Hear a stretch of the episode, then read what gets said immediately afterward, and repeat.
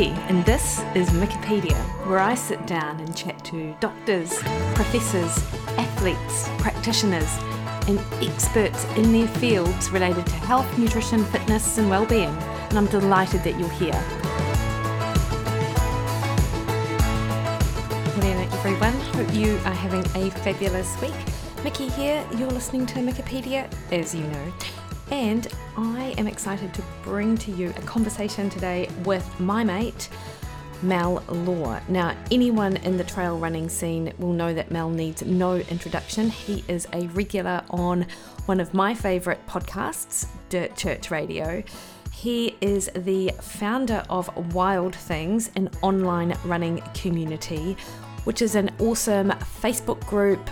The VIP group, in addition, has access to a, a, directory of runs all around New Zealand, giving reviews, giving kind of trail updates, and, and all the rest of it. And it is really all about community, wild things. And that is a lot of what Mal and I talk about today on the show. Also, The Wild, a new miler event taking place November 2022, of which Mal and I have a bit of a chat about. And also, we go over Mal's background, how he has developed his love of running into something where he's been able to give back. So, people will be well familiar with all of his work in fundraising for mental health, and of course, his High 5 challenge, where he set out to run 50 mountain marathons over 50 peaks in just 50 days where he managed to exceed his initial $250,000 fundraising goal for mental health to be able to get over $500,000, which is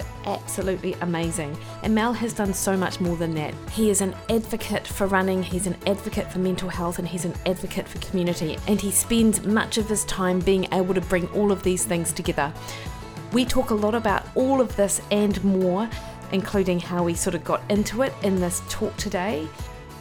Alright, team, you will find links to everything that we talk about in the show notes for today's episode. Enjoy this conversation that I have with Mal Law, the original Wild Thing.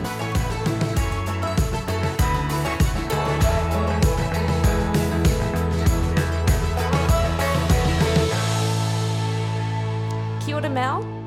How's your Sunday afternoon going? Oh, very well. Thanks, Mickey. lovely to uh, take a bit of time out and have a chat with you. Looking forward to it. Well, do you know what? I would have asked you had you been on an awesome run in Wanaka today over the hills and the mountains, but I do know when we we sent a couple of texts uh, late last week, you were sitting in the fork and tap and you said, mate, I've just finished a five day fast pack of the wild course.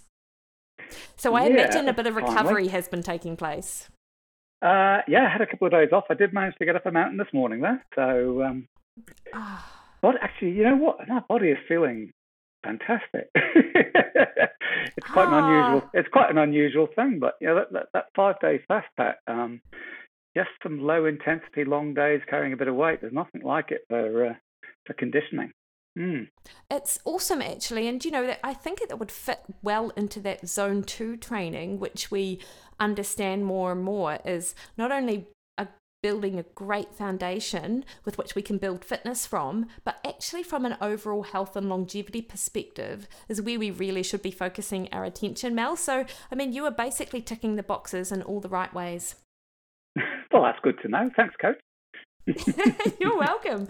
Hey, now, so Mal, you know, I really am so thrilled to be able to speak to you today because, you know, you are an adventurer, you're a storyteller, and you're a fundraiser. And you, I think, over the years has raised more money for different charities than pretty much anyone that I could name and it's all kind of it's done on the foundation of doing what you really love which is kind of being out there exploring in the mountains running out in nature. Not all the time I know there were some roads involved as well but oh um, not often not often Nikki. No you won't, you won't find many you won't find many roads in there um, so, uh, first of all, Mal, can you kind of give us a bit of your background and and you know how did you get into this whole running thing, or is that just yeah? How did that all kind of come about?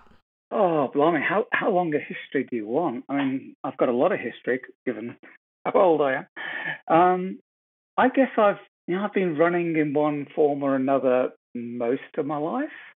Um, I was the weird kid at school who actually enjoyed cross country running. Um, but it really wasn't a cool thing to do when you grew up in, in Liverpool.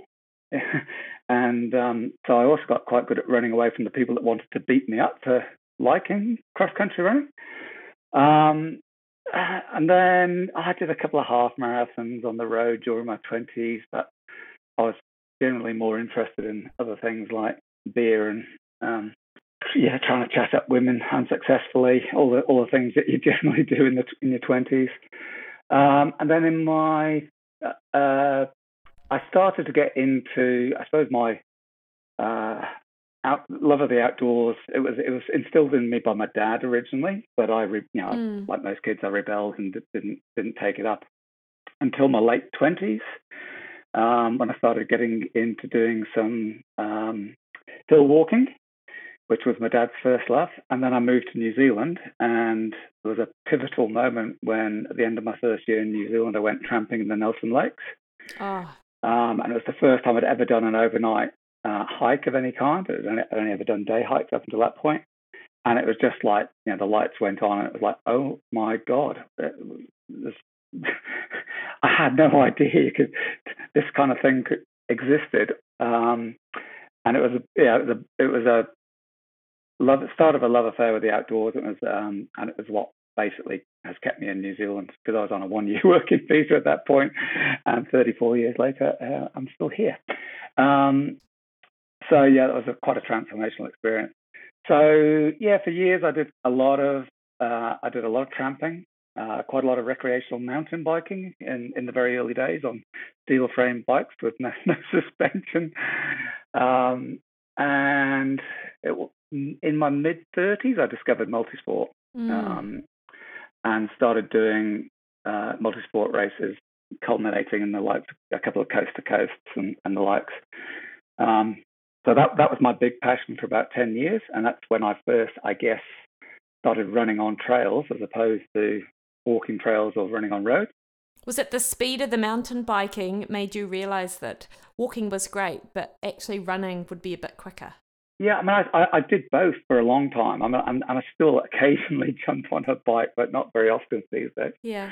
Um, yeah, I love that. In fact, I, I, would say back in those days, my first love was probably mountain biking, actually. Mm. Um, and and just little by little, the balance has changed. Um, and obviously, in the last 10, 11 years, it's been pretty much all about running. So, yeah, yeah. Yeah, yeah. So, Mal, you know, if I look over, you know, some of the things that you've achieved from that, um, I suppose let's, I want to start with your fundraising, if that's all right. You know, at what point in yeah. time did you realize that your love of the outdoors and being out there, walking, running, could be used as a vehicle to raise money for some of these charities like the um, leukemia and also, of course, Mental Health New Zealand? So, when did that light bulb kind of go off for you? I think it had always been in the back of my mind to do something. Um, uh, yeah, to, yeah. I mean, way back when I when I first left university at the tender age of 21, I actually rode my rode a road bike from London to Lisbon mm. um, over over three weeks and raised I don't know. Hundred quid or something it might have been for for the, for the leukemia charity in, in, in the UK. So that was the very first fundraiser I did. And I think ever since then, I always kind of thought one day I'll do more of that. Yeah. And then, yeah, you know, the idea of doing the set that's doing seven great walks in seven days came to me in 2008, mm-hmm. and it was a pretty natural choice of of charity um, because my brother died of leukemia, and um, I'd always said I wanted to do some more in that space. So I guess what I never expected was to become uh, a fundraiser on the scale that I have become or did become. Um, you know, I started off with a fairly modest goal for that seven and seven, and then I guess I just realised that um, with a bit of creative thinking, um, you can multiply the efforts of one person, bring recruit a team of people around you and get them to assist with the fundraising. So I've used that that that pyramid selling model for, for fundraising ever since, really. And what is it um, with with if I think about the seven and seven, like at the time you were working full time in addition to training and, and doing that um, the and and doing the kind of groundwork to set up seven and seven. Um, I just actually just I just finished doing like a three year stint of um, working for a multinational, doing lots and lots and lots and lots of travel, and was completely burnt out on that. So the original idea was that I'd take the summer off mm. uh, and just regroup and have a bit of time in the wilderness to find my soul again. And it was on the very first tramp I did that the idea of the seven and seven came, and I then realised that hey, if I'm going to do this justice, I actually I, I pretty much turned it into a full time job because it was well unpaid job, was a mm-hmm. full time occupation because there's a so much to organise in the way of logistics, sponsorship, fundraising, publicity, and training. Because I was my my my base fitness was lower than it had been in 20 years when I when I came up with the idea. So um, I had to get myself back into some semblance of, uh, of fitness. So I didn't have to juggle it with a full time job now. Yeah. But um, yeah. I made it one instead. Yeah. So Mal, I really want to know what's involved in setting up a campaign like that because you know there are you know the most recent one I can think of is Brooke Thomas who went mm-hmm. from you know Cape Reinga to the Bluff and like an amazing effort to run the length of New Zealand, but and, and raise in a, a significant amount of money. I mm-hmm. know, crazy, right? Um, yeah. But not everyone is successful with this. So, what is it that what goes into a campaign? And I, and you've had multiple t- opportunities now to kind of have a bit of a formula and I'm going to say get it right. Not that I'm suggesting it's 100%, but yeah. I mean, it might well be. What is it that you can do that makes it successful? You can't build a house on rocky on rocky foundations. Mm. On, you can't. Um, you, so the, and to me, the foundation of any successful fundraising campaign has to be that you're doing it for a cause that genuinely matters to you, that yeah. you truly empathize with and have a story to tell around. I mean, Brooke's story was fantastic. Now she had a heart condition as a kid. She, she was given a pacemaker. She was raising money for Heart Kids. There was a coherent story to tell there about why that charity mattered to her and why she wanted to raise money. And you know, likewise, my fundraising efforts have, have come around to personal tragedies in my life: the death of my brother when I was a, a wee nipper, uh, from leukemia, which is why I raised money for that cause, and uh, the death of my brother-in-law who took his own life, um, mm. uh, which raised the possibility of, of um, raising funds for, for, a mental health course. uh, and combined with my own periodic struggles with, um, oh yeah, I, I, yeah, I, I, get depressed mm. from time to time, yeah. and um, but the, the, the thing that um, I think has really worked well in the mental health space as well is that not only a, not only have I got a, a genuine story to tell about why it matters to me and why I care, but the nature of the challenge that I'm that I'm undertaking fits very nicely with the cause that I'm raising money for. So there, there is, without a shadow of a doubt, as most runners will tell you, very great therapeutic benefits to to running um, in terms of maintaining mental well-being. So mm. when the, when there is a, a connection between the activity and the cause, and there's a genuine reason for wanting to support that cause, I think they're the foundations for a successful campaign. And I think the other thing I learned early on is you go into these things with very unreal expectations about how easy it is going to be to open people's purse strings and wallets. Um, and you know, you naively think if you put up a couple of posts on Facebook that people will think, "Oh, that's cool," and yeah, there's so much competition for people's time and money. Mm. And one lesson I learned very early on in the seven and seven, we had I had there was one week where I had articles. I thought it, you know, I went did all the mainstream media stuff. I had an article appear. I think it was in the Sunday Times, Women's Weekly, and Wilderness magazine, something like like three big titles mm. in one week, and it coincided with the weakest week of fundraising that I had at, at that point. I was like, huh. I, you know, I was expecting to see I was expecting to see thousands of dollars pouring in, and nothing happened. Oh. And that's when I kind of realized that you know the people who are going to give you money are the people who know you. Yeah. And if they don't know you, they've got to feel like they know you. Yeah. So that's when I really started doing a lot more, shying away so much from doing mainstream media interviews and just started blogging on, on, on my own, telling the stories as I went. And people would get those on a regular basis. And little by little, they kind of, even if they'd never met me, they kind of got to feel like they did know me. Mm. And ultimately, a lot of those people would donate at some point. Yeah. So there's no silver bullet. It's a, it's a long, hard struggle to build up that kind of rapport with an audience and um, get them to the point where they know you, trust you, and feel like they want to support you financially. Yeah. So, Mal. So with, that's some of my learnings. yeah, no, that's great. And, you know, if I think like you've done some amazing things like the seven and seven, and you did it twice, didn't you? Did it like, did it once? And... Yeah, I did a, I did I did a second version of it on on different trails. Yeah. Yeah, yeah, yeah. and then you did the High Five O challenge. Then there was the yes. Coast Path Run 2012. And yes, around the southwest coast path of the UK. That's right. And so all along the way, as you were kind of like these were in what I would say kind of fairly quick succession, really. Like from a fitness perspective and from a running perspective, what was some of the challenges in and around keeping yourself in a position to be able to do what you wanted to do around that? And I say quick succession. I mean, it was over a number of years, but yeah, like, yeah, like quite demanding, I suppose.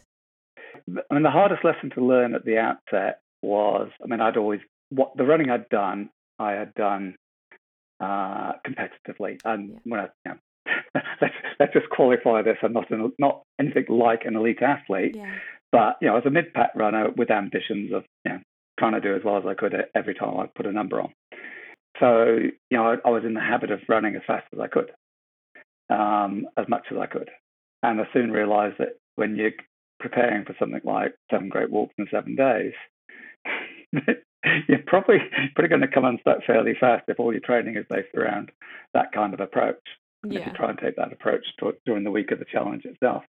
So the hardest lesson I had to learn at the start was to slow down. I had mm. the, the fine art of running slowly. I think I ended up calling it, and it was a hard lesson to learn. And I could, I still remember being out in my old stomping ground, the Waitaks, back in the good old days when it was all uh, mud and not gravel and stairs.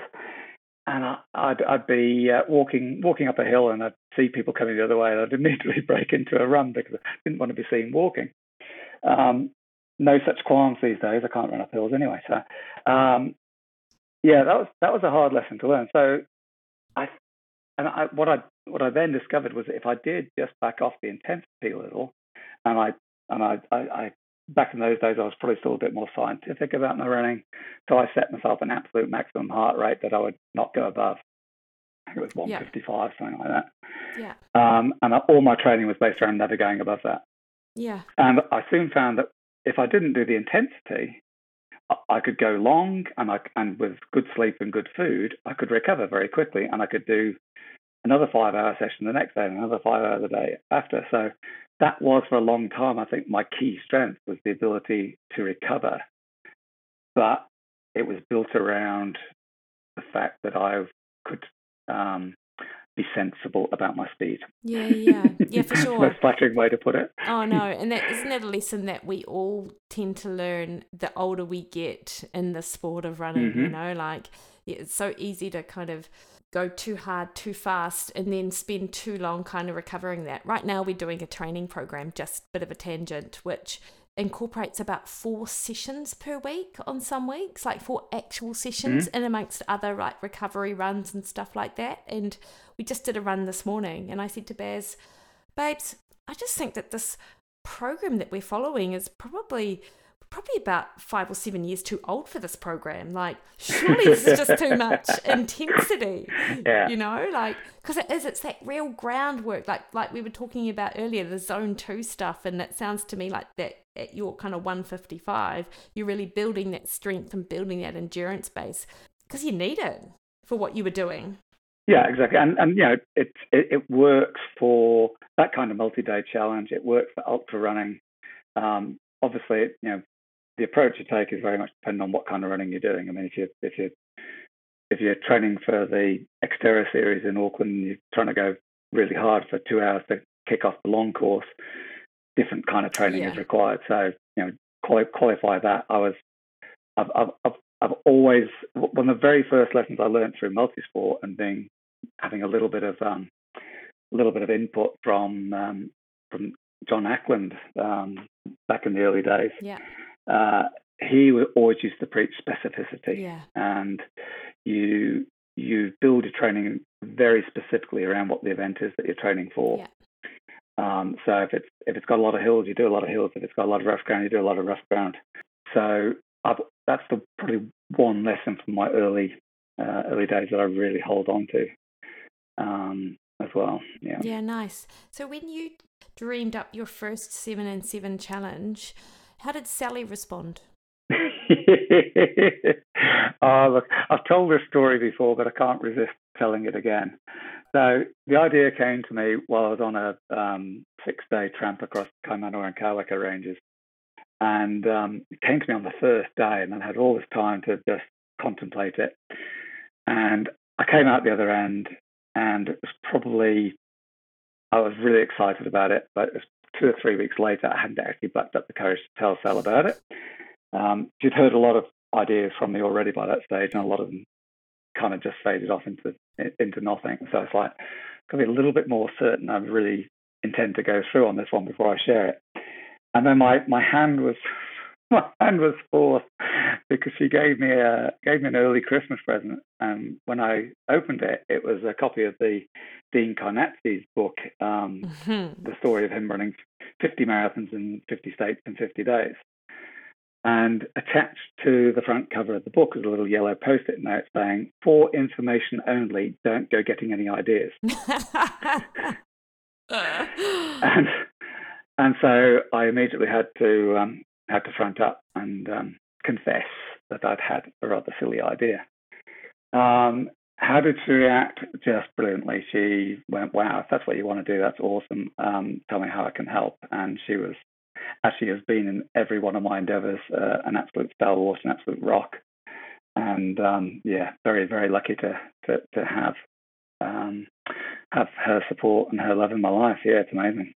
Yeah, it, it, that is truly amazing. And certainly, you know, what they say is behind every successful man is a super awesome, even more successful, very well organized woman, right? Or something like that. It's how it runs in our house. Anyway. Yeah, and she, and, and she is the organized one, yeah.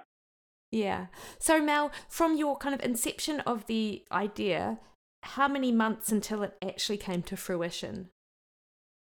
It was a year. It was a full year. Um, and probably the first few months were uh, not terribly intense. It was um, had to do some basic research first of all, find out what the Great Walks actually were. I knew, yeah. I think I knew for sure that I think I knew for sure the Routeburn was and the Milford was. I wasn't quite sure what the other ones were. Um, yeah. And then and then I had a couple of uh, multi-sport and mountain biking things to get out of the way. Uh, once they were out of the way, it was a case of um, really starting to ramp up the, the training on foot. Um, yeah, I was starting from a very, very low base of running fitness. So I was going from yeah, pretty much pretty much zero running fitness to um, to having to you know, be ready to do 360 kilometers in a week. Yeah. Amazing. And it's like, and this is a question for, I guess, any of the challenges really that you've done. Like, are there moments where you think I'm not going to be able to get this off the ground, you know, and not just in terms of your own physical ability to do it, but just to have everything kind of fall, doesn't all fall together. Obviously, it's very well organized, but, you know, from a fundraising perspective, from getting the people you need to be able to, to be doing what you need them to be doing, like, were there moments where you, you were like, my goodness, you know, this is just not going to come together? I don't think I've ever reached that point where I've thought, this isn't going to work. Um, I, I, I, have a lot of ideas, Nikki, as I've mentioned already, and you know, Sal is my sieve. She, she, um, she will she will listen to ideas, and she said, "I don't really start taking anything serious until you've mentioned it five or six times, and then I know you're you're serious about it." Yeah. Um, So once I get to that stage, nothing is going to stop me. So yeah. I have I have a pretty I have a pretty stubborn streak. Um, and once I'm committed, I I will see it through. So I don't think I've ever sort of despaired that no, it's not going to happen. I have most definitely despaired as to how the I'm going to make it happen. Yeah. Um, and I have put myself into some very stressful uh, situations. I've had, yeah, I've had I've had minor minor breakdowns because I've just um, taken on way too much and just cannot cope. And every now and again, um, particularly during the, the organisation for the High Five O, mm. which was massive, massive, massive, massive logistical uh, jigsaw pulling together a, a seven week tour around the country with 300 plus support runners, and the, the, logistics are ridiculous. And I think there was a couple of times during that where I had major, um, well, uh, yeah, just, I just yeah. broke down for days at a time yeah, yeah. and just couldn't was was incapable of doing anything, and just had to basically learn to be kind to myself and just give myself time to get back on track and find my mojo again and start all over. But even even even in the depths of of that stuff, I never, I, I don't think I ever said this isn't going to happen. Yeah, yeah.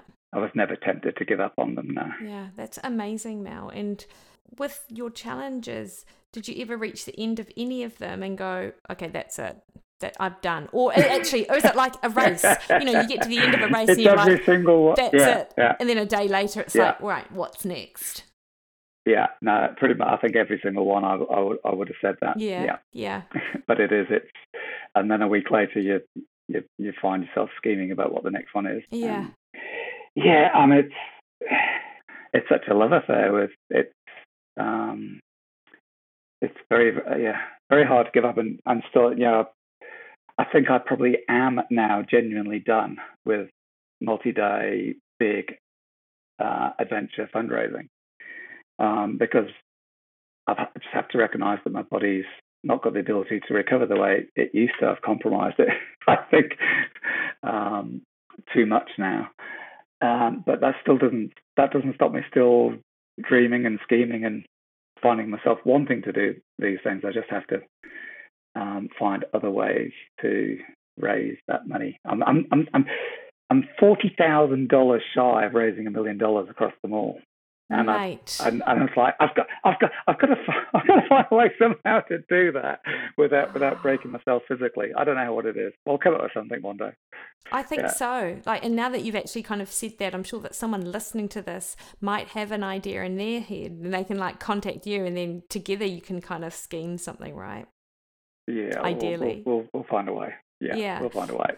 And you know what, Mal? Like you've just been such an inspiration to the trail running community, more than the trail running community, but you know, particularly you've really highlighted a sport and just an activity that so many of us absolutely love, and we've found a lot of inspiration in obviously what you've done. And you know, from that kind of genesis, if you like, of that fundraising and doing your amazing challenges, you were able to then build a community and you started Wild Things. What was it? So, at what point, I suppose, in your journey did you think, hey, I can bring these people together to be part of something a little bit bigger than what they might already be a part of? Actually, it's quite yeah, it's quite a clear period of time where the um, the idea for Wild Things came together in my mind, um, and it would have been during the uh, early part of 2016. Mm. So what do we now? Yeah, exactly five years ago. So following the high five O, I I went into the high five O. I think already on the verge of some kind of fatigue, mm. just just from the stress of trying to bring the thing together, and and the physical training required. And then I went and did you know 50 mountains in 50 days and ran myself ragged. Um, without realizing it, I was in deep chronic fatigue for yeah. 12 months afterwards. And then um, 12 months on, uh, denying it to myself and ignoring the advice of all my friends, it just came to a crashing halt. And I just literally collapsed mid run and could barely put one foot in front of the other. Went to my GP, and my GP said, Yep, you know why you've got chronic fatigue, don't you, Mal?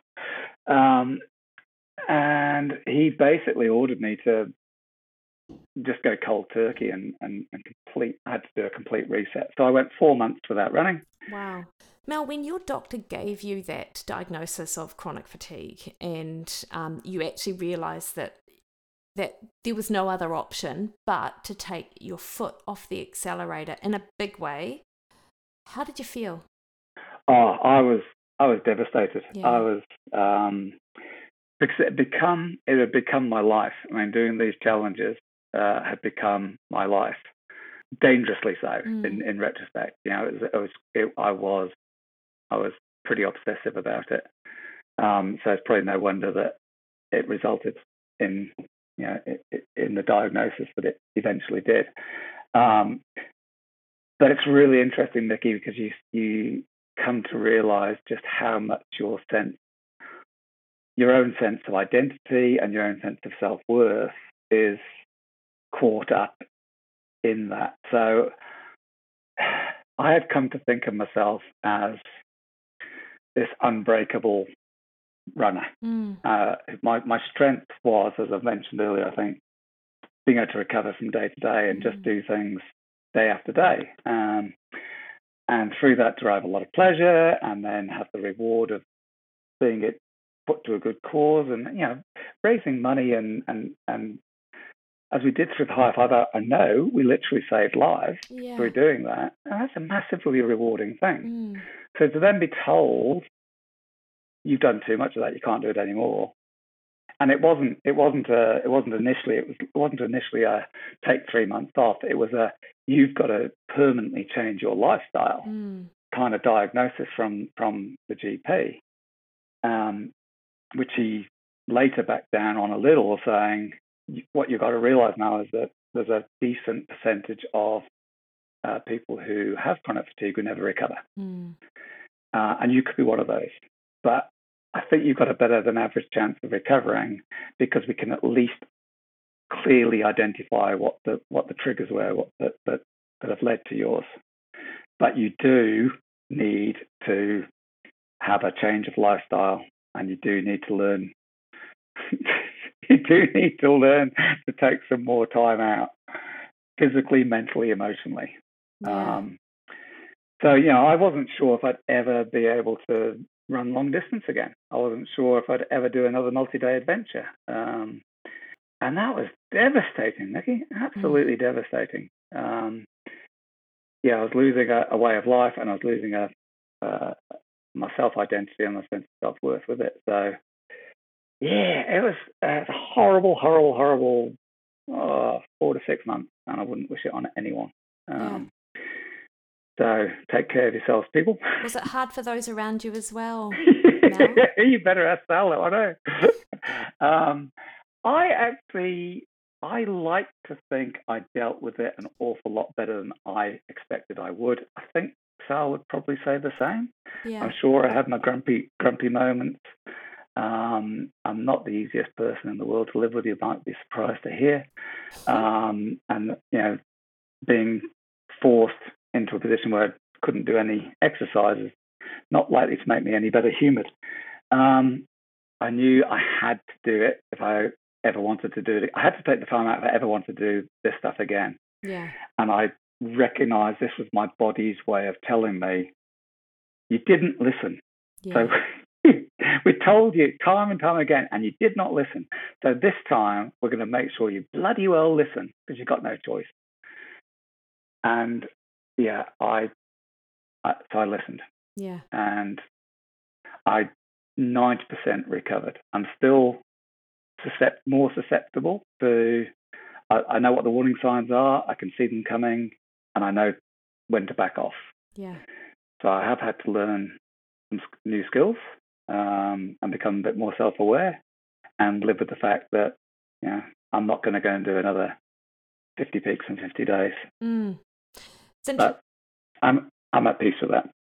Yeah, do you know it's interesting, Mal, because potentially had your doctor given you the like a different prognosis, as in this is how you feel now, but you it, it might be all right. You potentially wouldn't have had the real impetus to stop you know like because we're mm. runners we're very good at reading between the lines at oh testing. totally we hear what we want to hear oh totally all the time and i can totally appreciate what you mean being devastated like i get devastated when my calf gets tight i'm like oh my god i'll never run again i'm, I'm running again like yeah. the next day but you know it's just that, yeah. that that's how we're built really isn't it it's how we're wired yeah yeah the funny the funny the funny thing through all that was um it just shows you how my mind works. And you know, um, I, I came up with the idea while I couldn't run of turning not running into a fundraiser.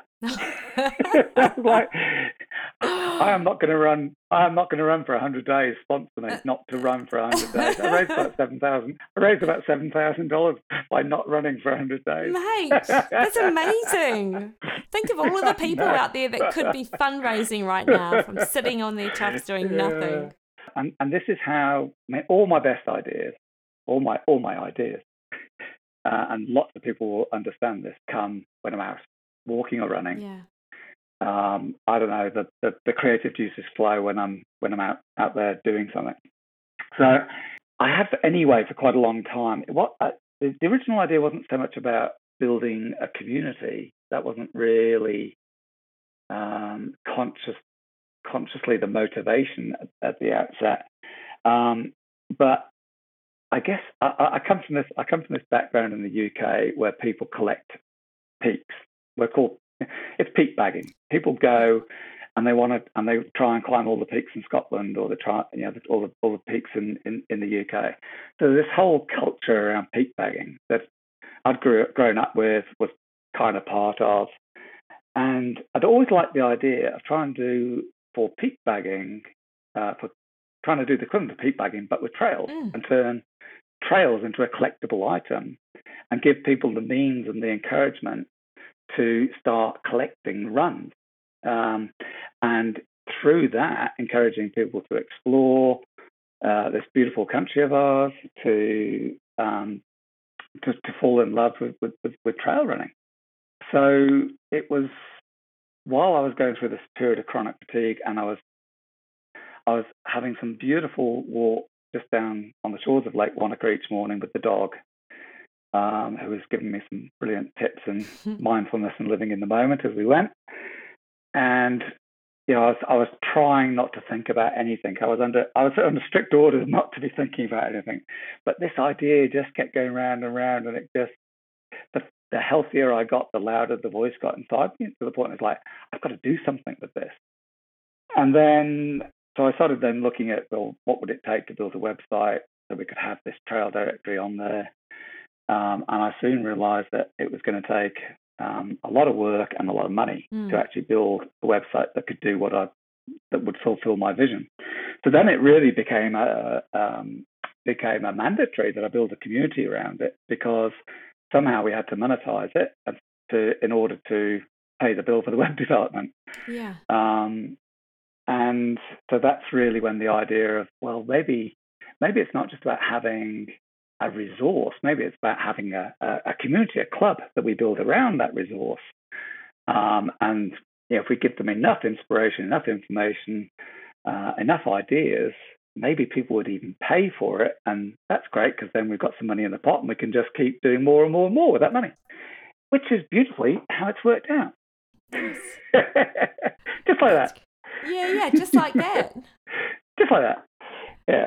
That's amazing because do you know what it's a um I was thinking about it, you know, the trail running community, and you know, there are little hubs. You know, you've got like up here in Auckland, you had the Waitakere Bush runners, you had the Huia runners, you've, you know, yeah. you've got things like that, and and they're they're like littered across New Zealand and of course other countries as well, but nothing a hundred. It's not formalized as such, and you know you're you're yeah. part of a small community whereas it feels like with road running there is definitely much more of an avenue for that community in terms of the Harriers Club, you know, that's right, yeah there summer, yeah. winter, and you know, it's just kind of part of like what you do and who you are. And I, you know, to be like part of the Wild Things community kind of brings you to be part of a much more global kind of um, uh, group, if you like, and there's a lot of that camaraderie. There's a lot of kind of shared experience, even though it's you know it's essentially it can be a really solo activity, and particularly in light of the last year with COVID, where we've had these periods of time yeah. where we've been unable to go out and actually run with our mates, we can still have those same conversations and same shared experiences virtually, but because of the likes of the Wild Things running group, which is brilliant. Yeah, and I did, you know, I did when I started thinking, well, we need to build a community around this idea. Um, that was one of the first things I realised is that it's very fragmented around the country. That there are little Facebook groups all over the place, but there was nothing. There was no there was no centralised hub for having conversations about trail running. Yeah. And I know from you know having run training camps and, and the likes in the past that one thing trail runners love is to talk about trail running. Oh yeah. You know, they come along to camp. They come along to camp for a weekend. They go, oh, it's been so great.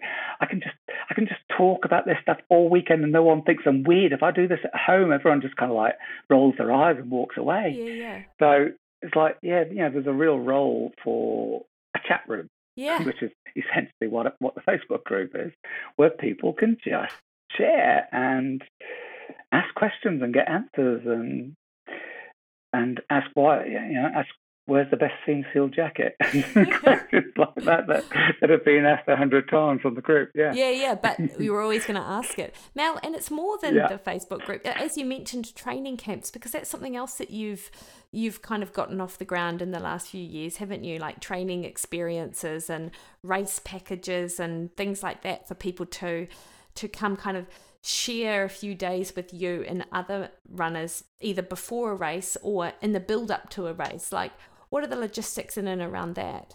Uh, they can be quite logistically hard as well. Um, I mean, the, the first ones we ever, oh, actually, the first ones I ever did was when, when we were still living in Auckland and we had a, a little bach out in the Waitaks. And I just organised some informal weekends um, you know, we did the home. We invited half a dozen people out to the bach for a weekend, yeah. cooked them some home cooked food, and took them trail running in the Waitaks, and it was all completely legal and under under under the radar. We had no permits or anything. But I hope no one from DOC is listening. Um, and then we start. Then we then we started doing some camps for the the, the Tarawera race. That's um, right where we hired out the, the outdoor education centre and had 50, 60 people turn up and Amazing. spend the weekend doing this stuff. Yeah. So, I mean, they were a lot of fun. And then I guess, and, and we also started doing trail running tours. So we organised our first week long Top of the South tour back in, I think, 2012. Oh, wow. Um, and really, you know, we, we had three or four tours that we did over three or four years and always really struggled to get the numbers. And I think we were just a little bit ahead of the head of the game, head of the market in that one. And then those things kind of, and we started doing trips to events like the Shotover Moonlight and, and, and August um, as well. But those things largely went on a on a back burner once we started getting into the online world and building the whole Wild Things experience for people. And it was only really last year. It was the it was the COVID revelation, I think, uh, for us was that hey, it's great that we've got a platform built that gives people a sense of belonging and a, a community to share their passions with. But I'm really missing face to face interaction. Yeah. so, you know, we, we, we started up tours again. We, we do, you know, we've got a couple of tours that we do each year, um, a couple of week long running tours that we do each year. And, um, and also started up doing uh, Wild Things Musters, the club runs run by volunteers around the country. Because um, I just realised, I think I realised that the limitations of of um, being online only and really wanting to have more face to face interaction again. Yeah, that's awesome. And I, I just, you know, having the both elements, I feel like that's the that is really like the key to some to building something really successful eh like yes the online community is absolutely like i feel like it's necessary as a part of mm. this but, but then to have that in-person experience and to go out in the bush and kind of or on the trail and do what you really love with the people who you may or may not have met before i mean that just brings with it like a really special experience yeah, I mean, if you, if you if you treated it purely as a business proposition, um, we've we've got Wild Things now to a point where you know it's a sustainable business. We were I don't know if we've actually taken any any drawings from it because uh, everything goes back into web development, but yeah. there's a there's a, there's a sustainable model there. But to me, I don't want to live my life behind a computer mm. having online conversations with people. Um, I don't, I don't, I don't want my life to be purely built around that. I, I, I want to also have face-to-face interaction with these people who have a shared passion. So, um, yeah, I kind of realised that we are in danger of, of becoming recluses behind our behind our laptop, and basically providing lots of other people with the inspiration to get out and do cool things and meet up and meet meet people, but not not have the benefit of it ourselves. So was, for me that it's uh, it, it's not a business imperative, but it is a, a personal imperative that we we have both sides. We have the online side, but there is some there's personal interaction as well wherever possible. Yeah, nice. Well, Mal, like you're not done and dusted yet, though, with regards to your ability to kind of get out and about and these ideas, and potentially because you've got wild things to where it is at and a sustainable business, which of course you need to spend time on, but you can kind of, I think, probably turn your attentions to other projects, and this is where the wild comes mm, in. Yeah, the wild. Tell me about the wild. Wild. The wild. Uh, wild is going to be epic. So the idea for the wild came about when we fast packed the Hardrock course over in Colorado oh. uh, about two and a half years ago um, with with Frosty as our guide, which was pretty awesome doing it with a two times winner of the of, of, of the race. And it was such a wonderful, wonderful experience. And I came away from there going, Oh my God, why hasn't New Zealand got a race like this? You know, we've got we've got mountains, we've got the terrain. Uh, people are really getting into the ultra um, the ultra thing and doing longer and longer distances and looking for bigger and bigger challenges. I mean, we we need something like this in New Zealand. And I was like, no, no, but you're not a race organizer, Miles. Don't do it. Don't do it. So I told myself I wasn't going to do it because it's not my core competence. Um, and but the idea just wouldn't go away. Just would not go away. So lots and lots and lots of poring over maps. Um, we came up with uh, a 100 mile course, which is you know, the, the, what I've always thought of as the Hardrock of the Southern Hemisphere um, but knew that to actually have a chance of making this come to fruition, you also need shorter courses to bring in more people to help subsidize the cost of a 100 mile race. Um, so we're doing a 50 mile and a 20 mile as well. And it's been building now for two years. I mean, it's good two years ago that I started poring over maps and figuring out where we could go. And it's now it's now becoming real. Um, the best thing we did was to recognize that I am a dreamer and a schemer, not a mm-hmm. not a race organizer. Um, so I've got the passion for putting together the course. I love the, the whole promotional side of it. But when it comes to filling in forms and writing safety plans and getting concessions and organizing volunteers and and that kind of thing, then I'm not your man. So we bought Infusion Events, who do the Ultra NZ series. Um, awesome. Um, they are going to they are going to work in partnership with us to to make it happen. Um, so we've got you know their professionalism, their systems to make sure that um, a dream, my dream, can become uh, a reality. So Mal, when does this take place? It is December next year, December 2022. So we hopefully will be opening entries uh, well, it'll be this year sometime, hopefully, um, hopefully middle of the year. Um. The the courses are all approved in in principle, um, but the paperwork's not all done. So that you know, until the concessions are all signed off fully, then we we not don't want to be in the position of taking anyone's money. We'll be pre-screening people who are interested because it's uh, where we're sending people is is pretty mean country. Um, and it's not a place to go if you're not experienced in traveling through that kind of terrain. So we will be screening everybody that wants to take part, particularly in the 100 and the 50 mile mm. events. because it's it's not your average not your average trail run. Can you give us any indication? Not your average ultra run. Yeah, any indication of kind of where it's going to be broadly, what it entails, vert, yeah, yeah, I, I, like yeah. that? It's all been it's all been revealed after our after our five day trip over the course. Yeah, tell us. Uh, just last week, so we start and finish at Coronet Peak Ski Field. oh, Um, and we go, we do a mass on the hundred mile. It's a massive, but all three courses are, are, are perfect loops. There's no nothing contrived about them. There's no out and back. There's no loops within loops. They're just a, a beautiful, clean journey through the mountains. yeah. Uh, but the hundred mile goes deep into the back country between Arrowtown and, and Wanaka. Uh, a lot of it is on the Mahu Whenua uh, area, Mhm. which is a whole heap of high country station that was turned over into QE2 Conservation Trust by, by the owners. Um, and it is ridiculously wild, ridiculously beautiful country. So, what else? We've got 11, over 11,000 meters of climb Oh my goodness. over 100 miles. But what I think makes it tougher than anything is the nature of some of that climb. There's a lot of stuff where we leave the trail altogether Mm. and you're just smashing through knee high tussock uh, up a 45 degree angle slope to, to make a ridge. Mate.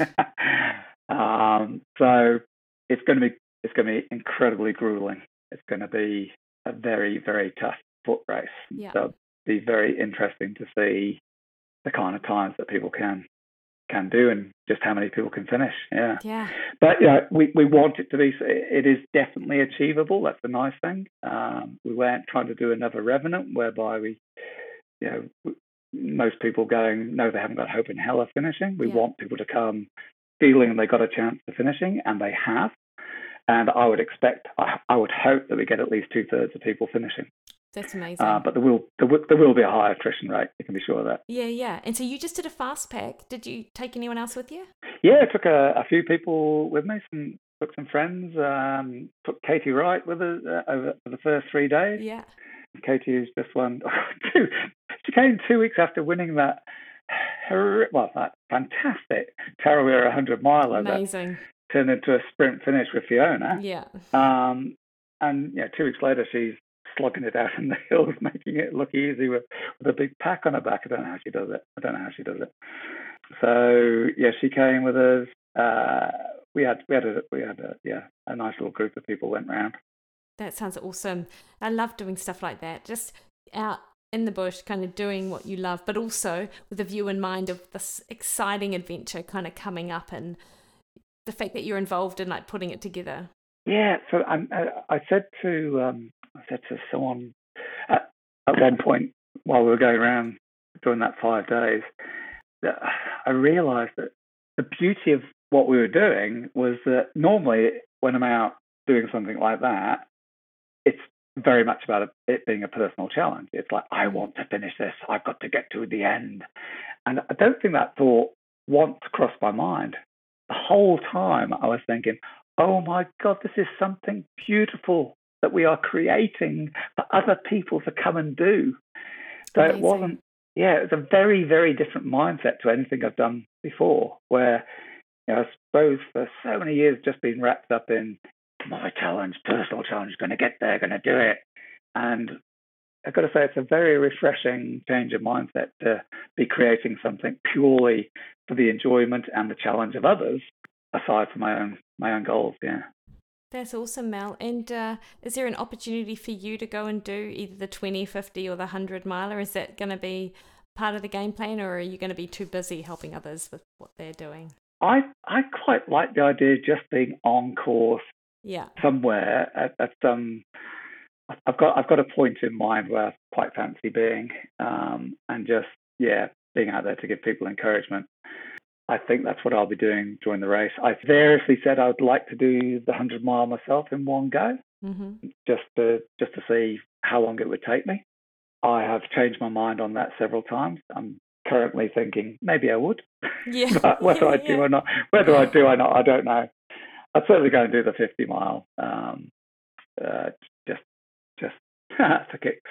Yeah. Um, but again, the 100 mile, you know, I could I could get round it. Whether I could do it within the 50 hours that we're going to give people, that would be interesting to know. but I'd, again, I'd just be worried about the toll on my on my on my health if I if I did have to push myself ridiculously hard to get through there. Yeah. Yeah. Well, I mean, one thing's for certain, I'm not going to be lining up on that hundred mile start line at all. The idea of fast packing sounds fabulous, so that might be. Yeah. Well, we might have to do some fast packing trips over the course. Yeah. That's, that's always an option. Yeah, a yeah. bit of a course recce yeah. for people who are interested. Yeah. Lovely. Well, we're, we're thinking, certainly thinking we'd like to do some um, some sort of familiarization. Yeah. Uh, training training camp yeah. Um, probably based out of Arrowtown. Oh, uh, amazing. Very cool trail running bases with both that. Yes, absolutely love Arrowtown, which was the last time I saw you in person when we bumped on bumped into you on the way back down from a bit of a yeah. loop that we were doing. Had a beer at the Fork and Tap. We we we were on course at that point, Mikki. Oh, how fabulous! Mal, hey, thanks so much for taking time out of your Sunday to chat to me. Like I, as I say, like I really wanted to kind of just have a bit of a yarn about, you know, what you've done, what you're up to, and all things kind of trail running. Where can people find you? Where can people find me? Usually in the pub. Um, yeah, yeah, yeah. So obviously there's Wild Things. You're a regular yeah. on there, but otherwise? Uh, wild, wildthings.club um, is, is the website. If you want to email me, uh, mal at wildthings.club. Uh, I'm on Instagram as Mal's Adventures. Yes. And I'm on Facebook as Mal Law Adventurer Fundraiser Storyteller. That's awesome. And particularly, I mean, I knew obviously you're an adventurer and a fundraiser, and you've really kind of highlighted the storyteller side of you this afternoon, which is always a pleasure. I absolutely love it. I love what you do, Mal. So um, thank you. Thank you for your inspiration. It's amazing. Oh, thank you for uh, well, thank you for flattering me um, uh, in that way, and thank you for the chat. Always lovely to talk, Mikki.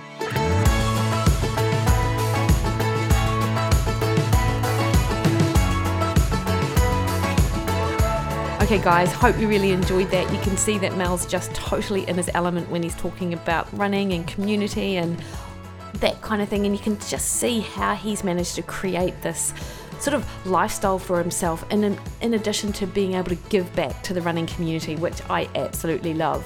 And what I will mention is that right now you do have the opportunity to join Mal in the Top of the South Island Tour 2021. So this is held from November 14th to the 21st, and it takes place around Marlborough Sounds, Nelson Lakes, Kahurangi, and Abel Tasman. And this is six days of running and awesomeness at the top of the South Island. And it is guided by Mal and his wife Sally with full support from their partners at Adventure South New Zealand. It is limited to 12 people and it is bound to sell out.